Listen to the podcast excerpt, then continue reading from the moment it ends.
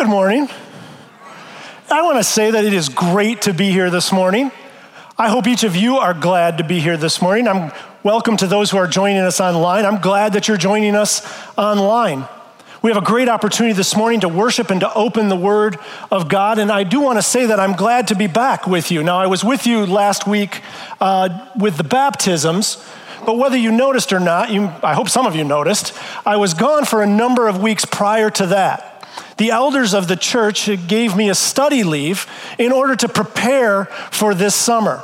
And I want to let you in on a little sneak peek preview or peek of what's coming. This summer, we are going to be studying the book of Philippians together. So on March 2nd, we're going to begin Philippians, and for 15 weeks through March or through August 8th, together we're going to be studying the book of Philippians.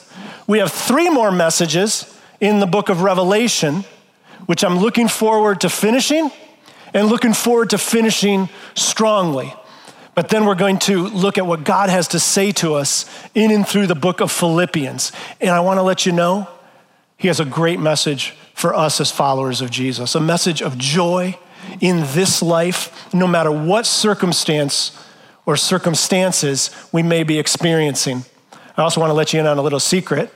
Uh, Jim, in his sermons, references Avengers. I, in my sermon, well, this isn't really a sermon, but I, in my introductory comments, are gonna, am going to reference Willy Wonka. I have the golden ticket. Five weeks ago, I had COVID, so that's why I wasn't wearing a mask when we were doing the baptisms, and I was able to do the baptisms. But five weeks ago, I had COVID, uh, so I just want to let you know. So I am open to handshakes and hugs uh, if you are interested.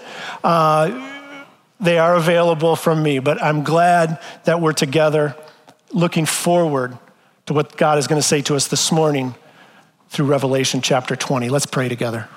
Heavenly Father, we thank you for this morning. Lord, I thank you that we have this opportunity to worship together, whether here in this place or through the gift of online viewing.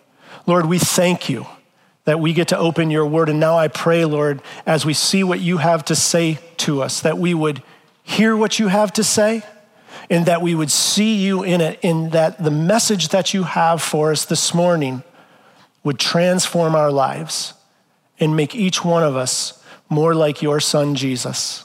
And it's in his name we pray. Amen. Do you ever ask yourself, what does the future hold for me?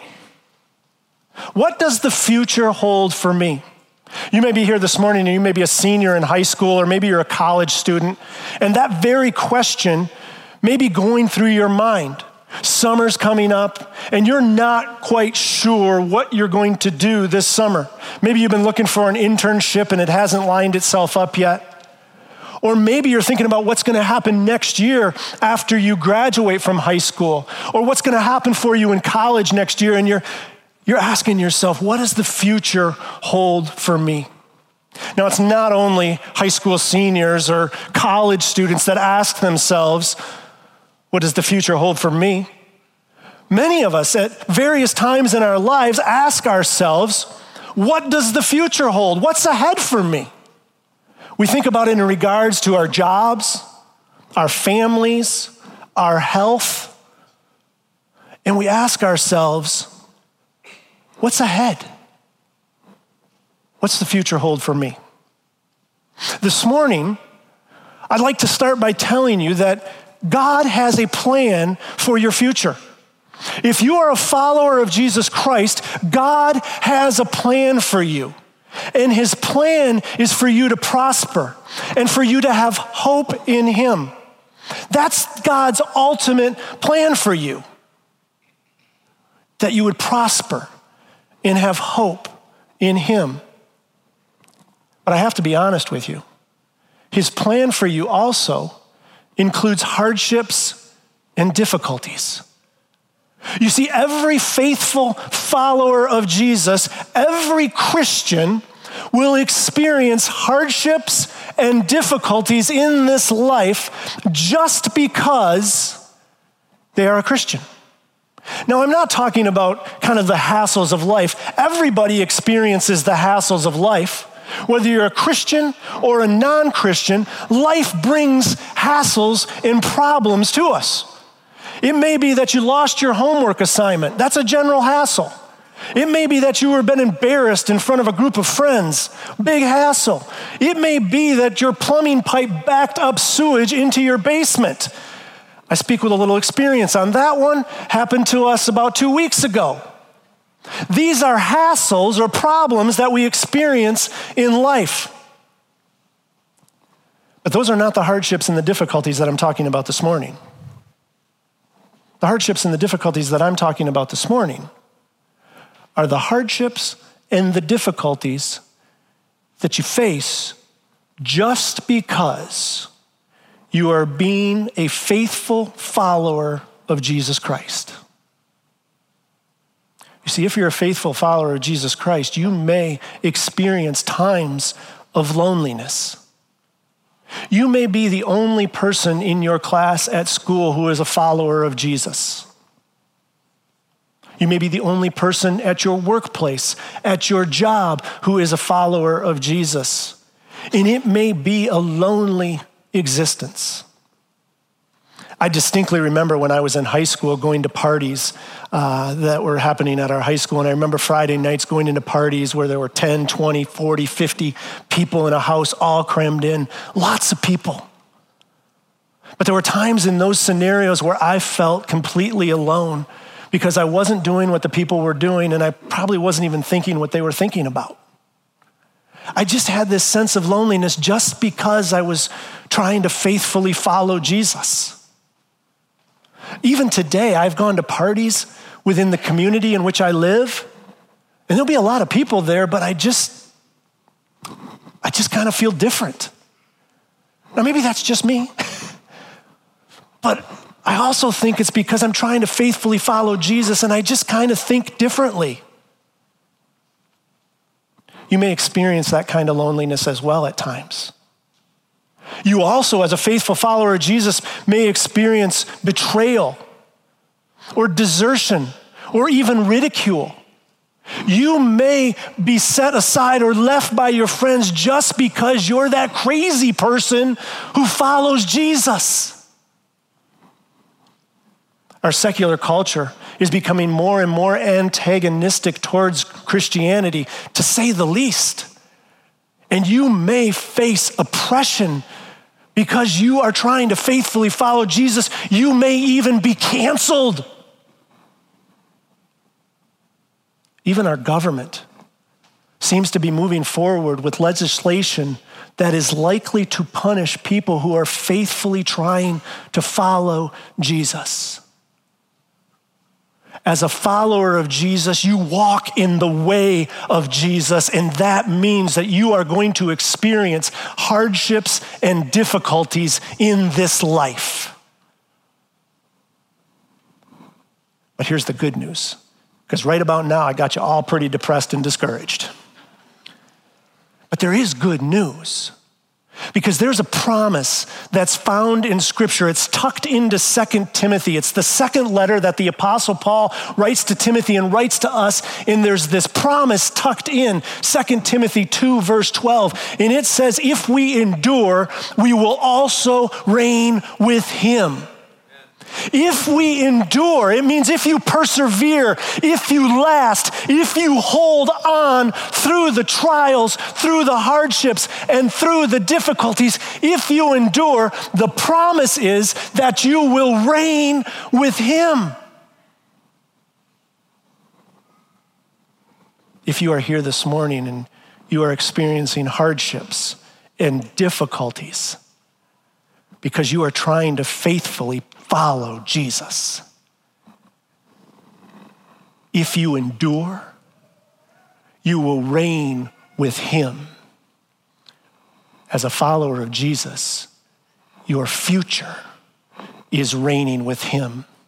And what Paul is declaring is what any high school coach declares to their athlete you can make it, you can do it it is worth it. So now let's take a closer look at the hope that we find in this promise. Let's take a closer look at our futures as followers of Jesus. So turn to Revelation chapter 20.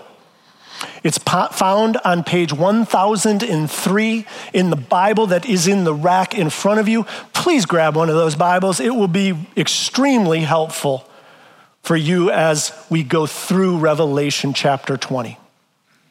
Now remember, Think about where we've been. Last week we were in Revelation chapter 19 and we looked at the return of Jesus. Jesus returns to earth in power and in glory.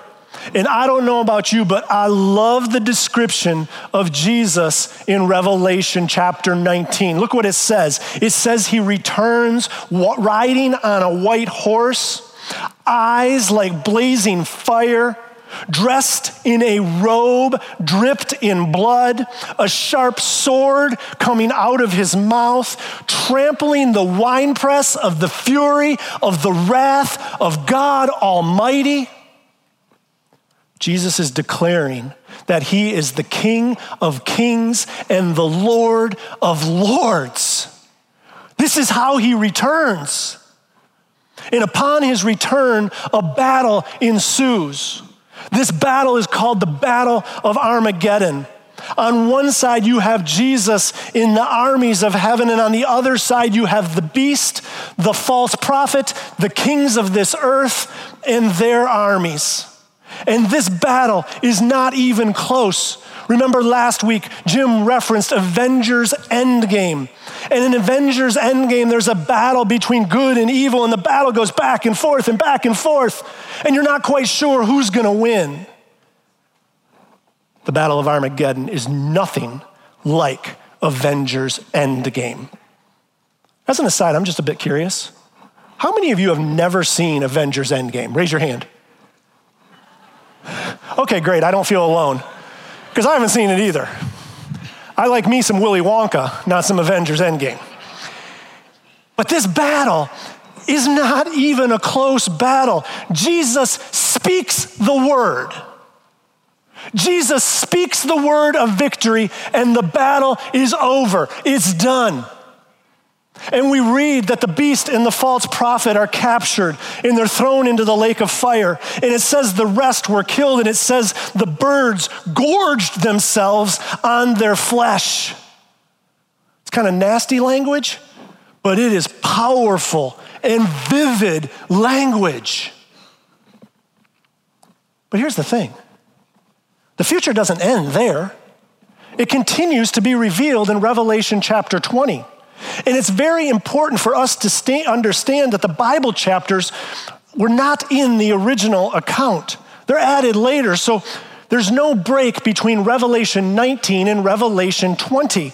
The story continues without a break. So let's continue the story, beginning in verse 1 of Revelation 20. And I saw an angel coming down out of heaven, having the key to the abyss, and holding in his hand a great chain. He seized the dragon, the ancient serpent, who is the devil or Satan, and bound him for a thousand years. He threw him into the abyss and locked and sealed it over him to keep him from deceiving the nations anymore until the thousand years were ended. After that, he must be set free for a short time. Now, immediately, after the Battle of Armageddon, an angel comes down from heaven. This angel has a key to the abyss. The abyss is also referred to as a bottomless pit.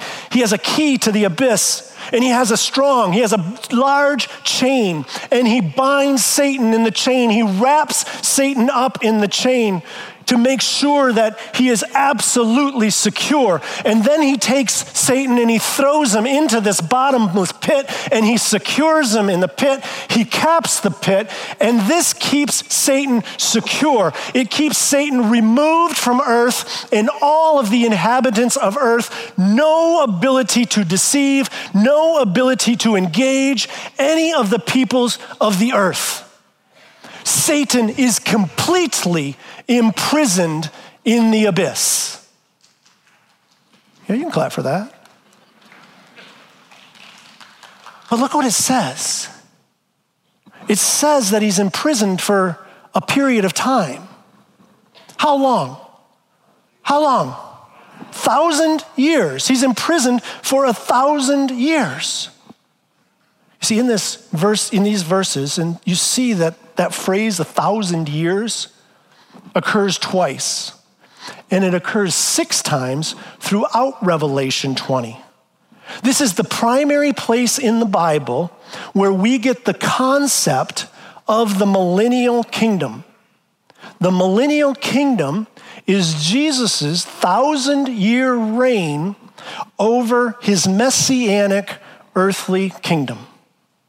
The term millennium is a word taken from the Latin that means thousand years.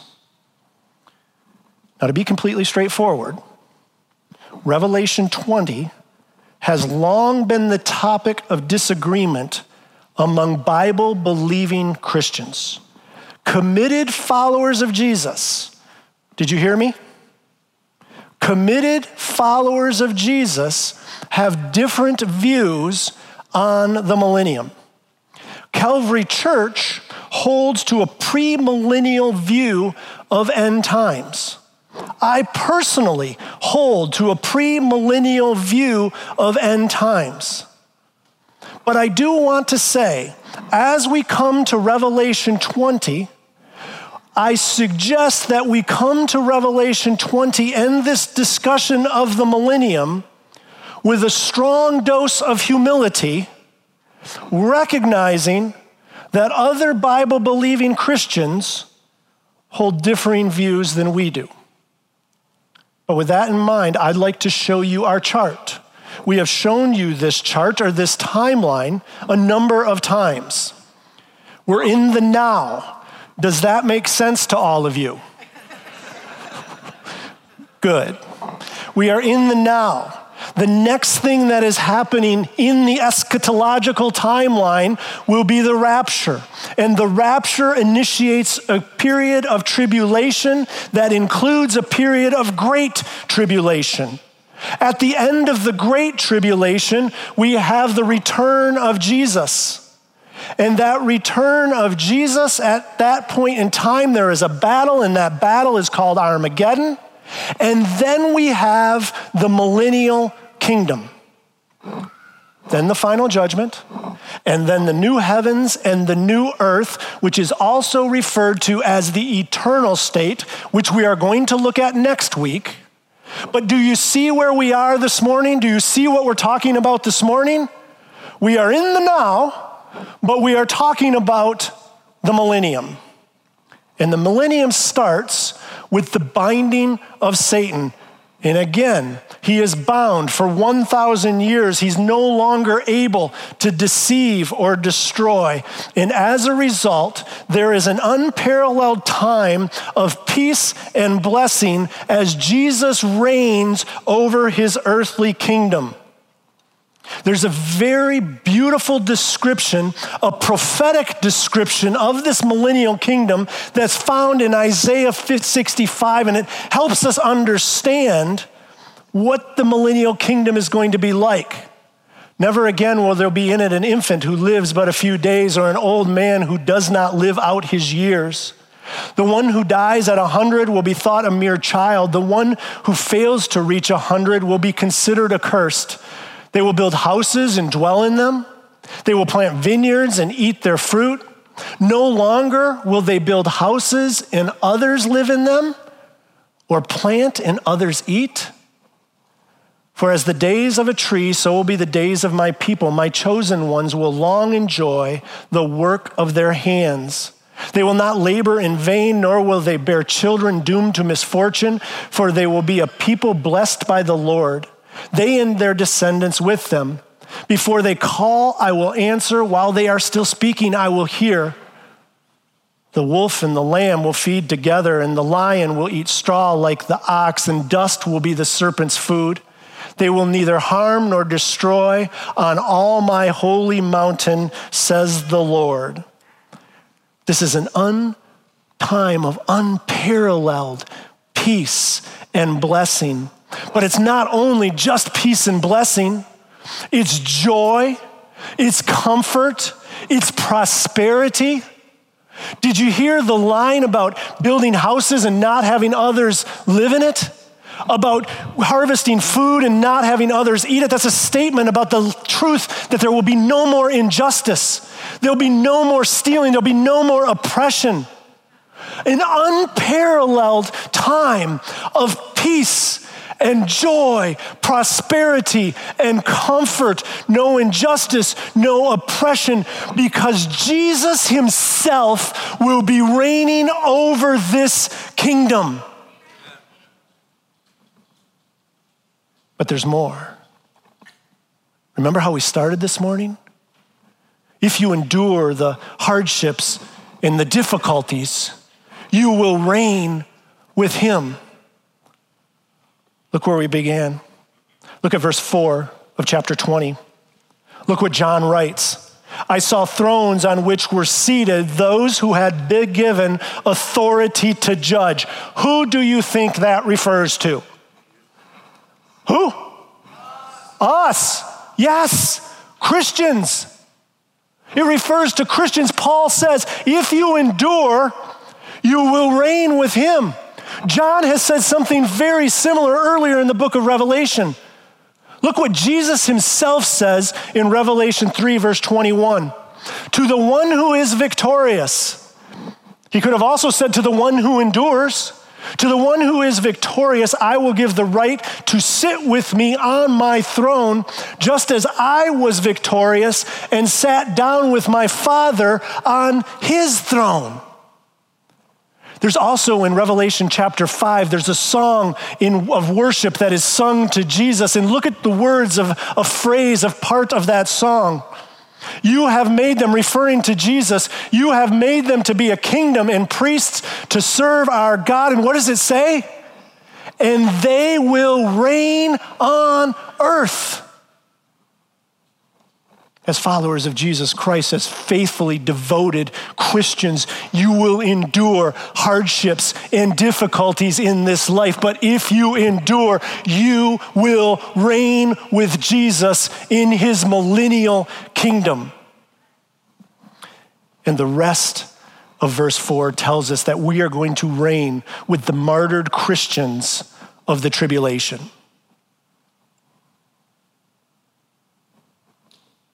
Right now, I would like you to think about the difficulty or the hardship that you are experiencing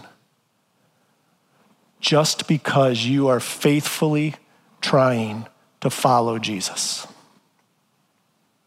What is it that you are experiencing right now? What hardship? What difficulty are you experiencing because you want to walk in the way of Jesus. Maybe it's loneliness.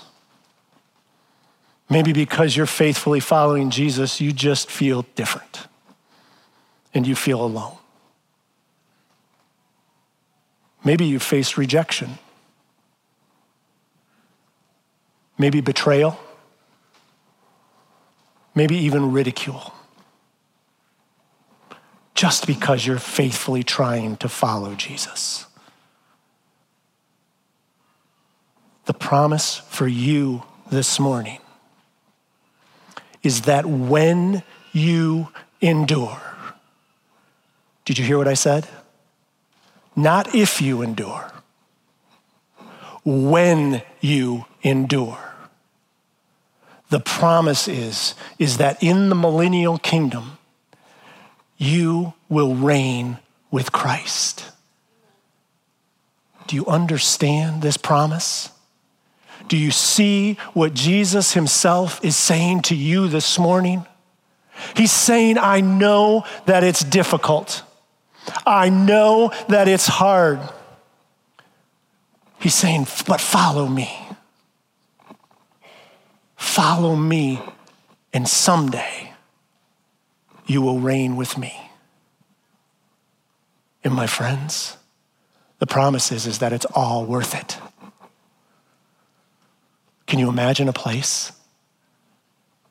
Can you imagine a place of such blessing, of such peace, joy, comfort, prosperity. No more injustice, no more oppression, just peace and blessing, sitting with Jesus and reigning. Can you imagine that place? But the millennial kingdom doesn't last forever. Look at verse 7. We see that his millennial kingdom does not last forever. Now, at first, this might sound like a bad thing, but there's something better coming. We're going to talk about that next week. But first, let's look at verse 7. When the thousand years are over, Satan will be released from his prison and will go out to deceive the nations in the four corners of the earth, Gog and Magog, and to gather them for battle. In number, they are like the sand on the seashore. They marched across the breadth of the earth and surrounded the camp of God's people, the city he loves. And you read this and you think to yourself, what? Like, what's going on here? Like, there's a thousand years of this kingdom of blessing and of peace, and then Satan's released from prison? Why is Satan released from prison? I've got to be honest with you, this is a tough one. Someone once asked the theologian and philosopher Francis Schaeffer this question. He asked him the why. Why was Satan released? And Schaeffer responds If you can tell me why he was released the first time, I'll tell you why he was released the second time. And Francis Schaeffer is a lot smarter than I am. But even though we're never fully going to understand this side of heaven, there must be a reason. Look back at verse 3. Verse 3 says that he must be set free for a short time. He must be set free for a short time. So I have a couple reasons for you to consider. There's multiple reasons out there. I think these are fairly good reasons for us to consider. First, this event proves, this event proves that Satan is unrepentant and incorrigible. It proves that Satan is never going to change his ways. Think of the history of Satan's engagement with God. Time after time, Satan is defeated by God in battle after battle. And in Revelation 20, Satan is bound. He's thrown into a bottomless pit for 1,000 years. And he comes back out, 1,000 years of punishment. He comes back out and he goes right back to his wicked ways. I've had timeouts that have lasted a lot shorter than a thousand years, and they taught me the lesson a thousand years, and he doesn't change. Second, this event proves man's inability to save himself. This event proves man has a sinful nature. And we're going to learn a little bit more of that as we look in just a minute about how Satan recruits an army. But this event proves that there is no good in men or women that everything we have that is good is through Jesus. But even no matter the reason, we see that right after his release, Satan goes back to his evil ways. Look at verse 8. We read that he deceives the nations. He gathers people from the four corners of the earth, Gog and Magog. Now, this is not a reference to any specific identity or group of people. This is a fulfillment of a prophecy in Ezekiel 38 that speaks of Gog and Magog as a people that are against God. And that's the idea that is referenced here in Revelation chapter 20. These are people who are against God. And look at it says that there's a lot of these people, like sand on the seashore. But that does raise the question who are these people? Where is Satan going to find this army with all the world seemingly perfect, no poverty, no disease, no oppression, no war? Why would anyone choose to follow Satan? Well, first of all, you'll be happy to note that that does not include people who are Christians. It does not include you and me as followers of Jesus. We're not going to one day change our mind. It does not include people who will be raptured. Christians are not going to change their mind. It does not include individuals who are martyred during the Great Tribulation. This group is likely made up. Did you hear my word likely? This group is likely made up of descendants of Jewish people who entered the millennium well alive. They entered into the millennium alive. They had children. Children had children. Children had children. And you can just imagine how many children were born over a thousand years in almost a perfect environment where death does not come for a very long time. The descendants are the ones that formulate the army. Not all the descendants, but some of them will rebel against God.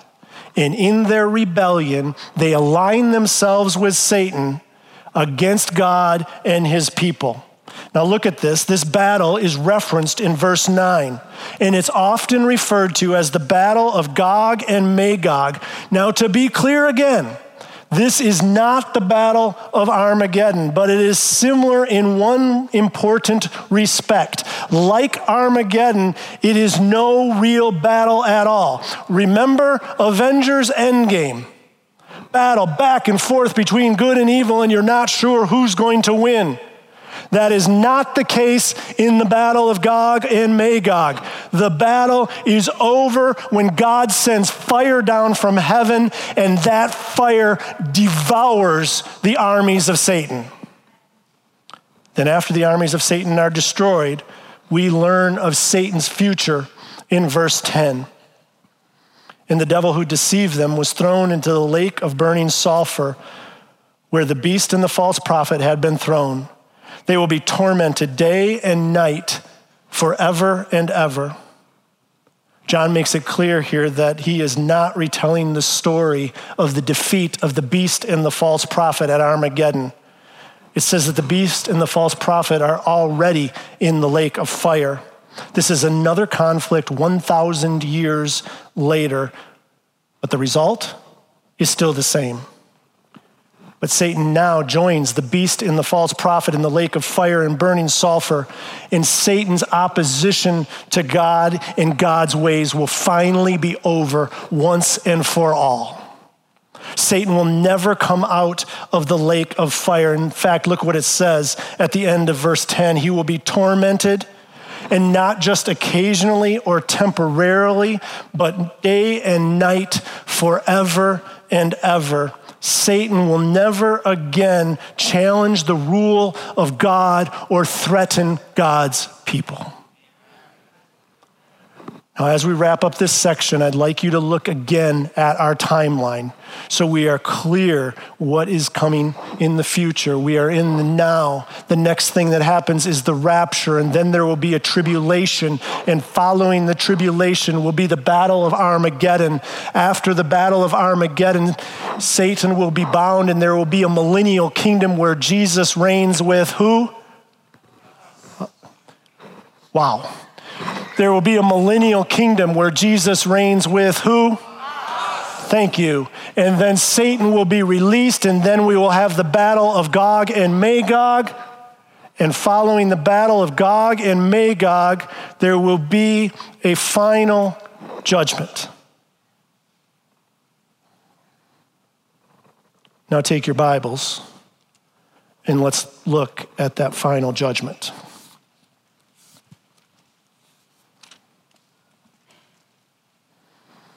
Beginning in verse 11, we read a description of the last and final judgment of history. I want to note that this is an awesome and solemn event.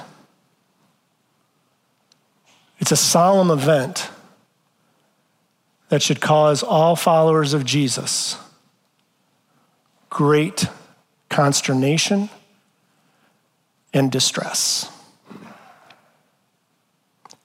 Then I saw a great white throne and him who was seated on it. The earth and the heavens fled from his presence, and there was no place for them. And I saw the dead, great and small, standing before the throne, and books were opened. Another book was opened, which is the book of life. The dead were judged according to what they had done, as recorded in the books. The sea gave up the dead that were in it, and death and Hades gave up the dead that were in them. And each person was judged according to what they had done. Then death and Hades were thrown into the lake of fire. The lake of fire is the second death. Anyone whose name was not found written in the book of life was thrown into the lake of fire.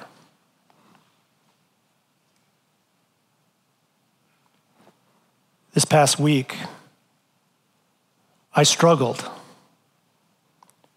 with how much to comment on these verses. I don't think this scene needs much comment at all. This is a somber scene. It's a horrible scene. Next to the crucifixion of Jesus, I think this may be the most horrible scene in all of the Bible. This is the great white throne judgment. This judgment is reserved for all of those who have rejected Jesus, for all of those who have not accepted his free gift of salvation, for all of those who have not declared that he is the King of Kings and the Lord of Lords. That is what is meant by verse 12 when it says, the dead standing before the throne. And notice that this group includes the great and the small. There is no money, no prestige, no fame, no ability that can keep one from this judgment. This judgment is no respecter of persons.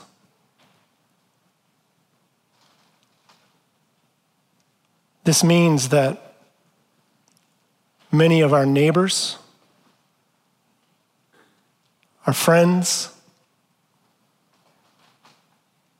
and even our family members will be at this judgment. All who have scoffed at God, all who have denied his rule, all who have rejected his lordship, and even those who have just ignored him. And by doing so, have rejected Jesus. All of those will stand before Jesus at the great white throne. Where Jesus will condemn them to eternal judgment. Look at verse 15 again. Anyone whose name was not found written in the book of life was thrown into the lake of fire.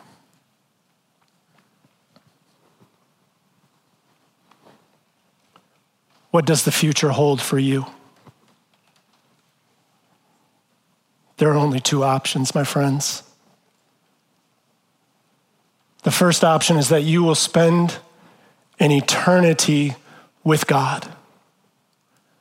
That because you have received Jesus as your Lord and Savior because you have declared that He is the King of Kings and the Lord of Lords, because you have asked Him to forgive you of your sins and make you right with God.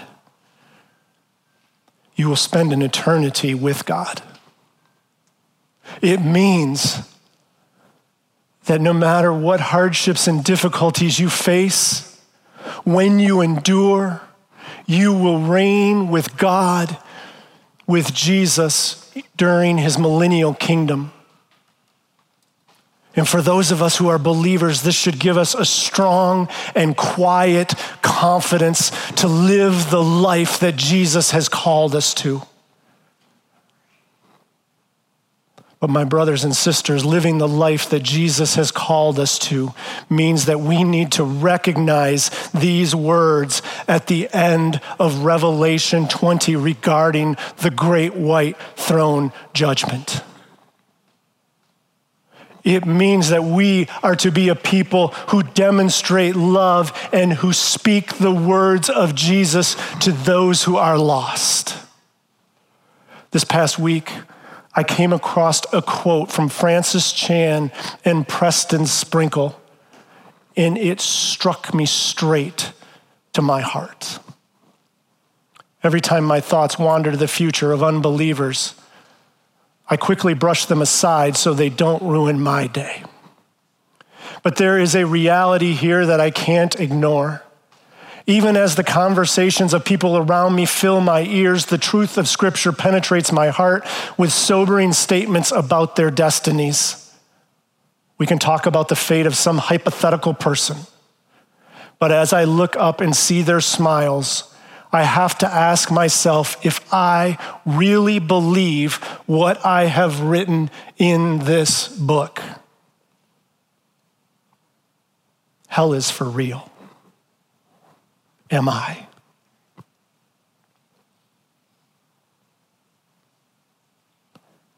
My friends, I have been convicted. And I hope you have as well. The second answer to what your future holds is an eternity separated from God. And that's just a nice politically correct way of saying an eternity spent in the lake of fire in burning sulfur, an eternity of hell. But my friend, no one has to go to hell. No one has to go to hell. Every single person has the choice to choose Jesus. And if you are here this morning, and you have not yet chosen Jesus, if you have not yet chosen to declare him the King of kings and the Lord of lords, not only over all of his creation, but over your life, if you have not yet made that choice, I am begging you I am begging you, today is the day. There are only two options for the future. One is an eternity with God, and the other is an eternity without God.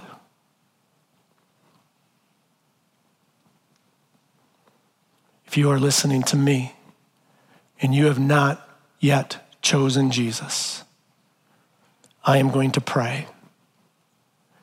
And if you want to choose Jesus, if you want to declare that he is the King of kings and the Lord of lords over you,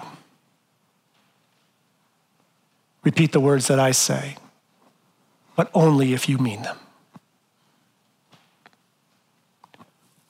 Heavenly Father, we have come to you this morning in worship and in praise. And we have also come to you this morning as a people in need of your mercy and your grace.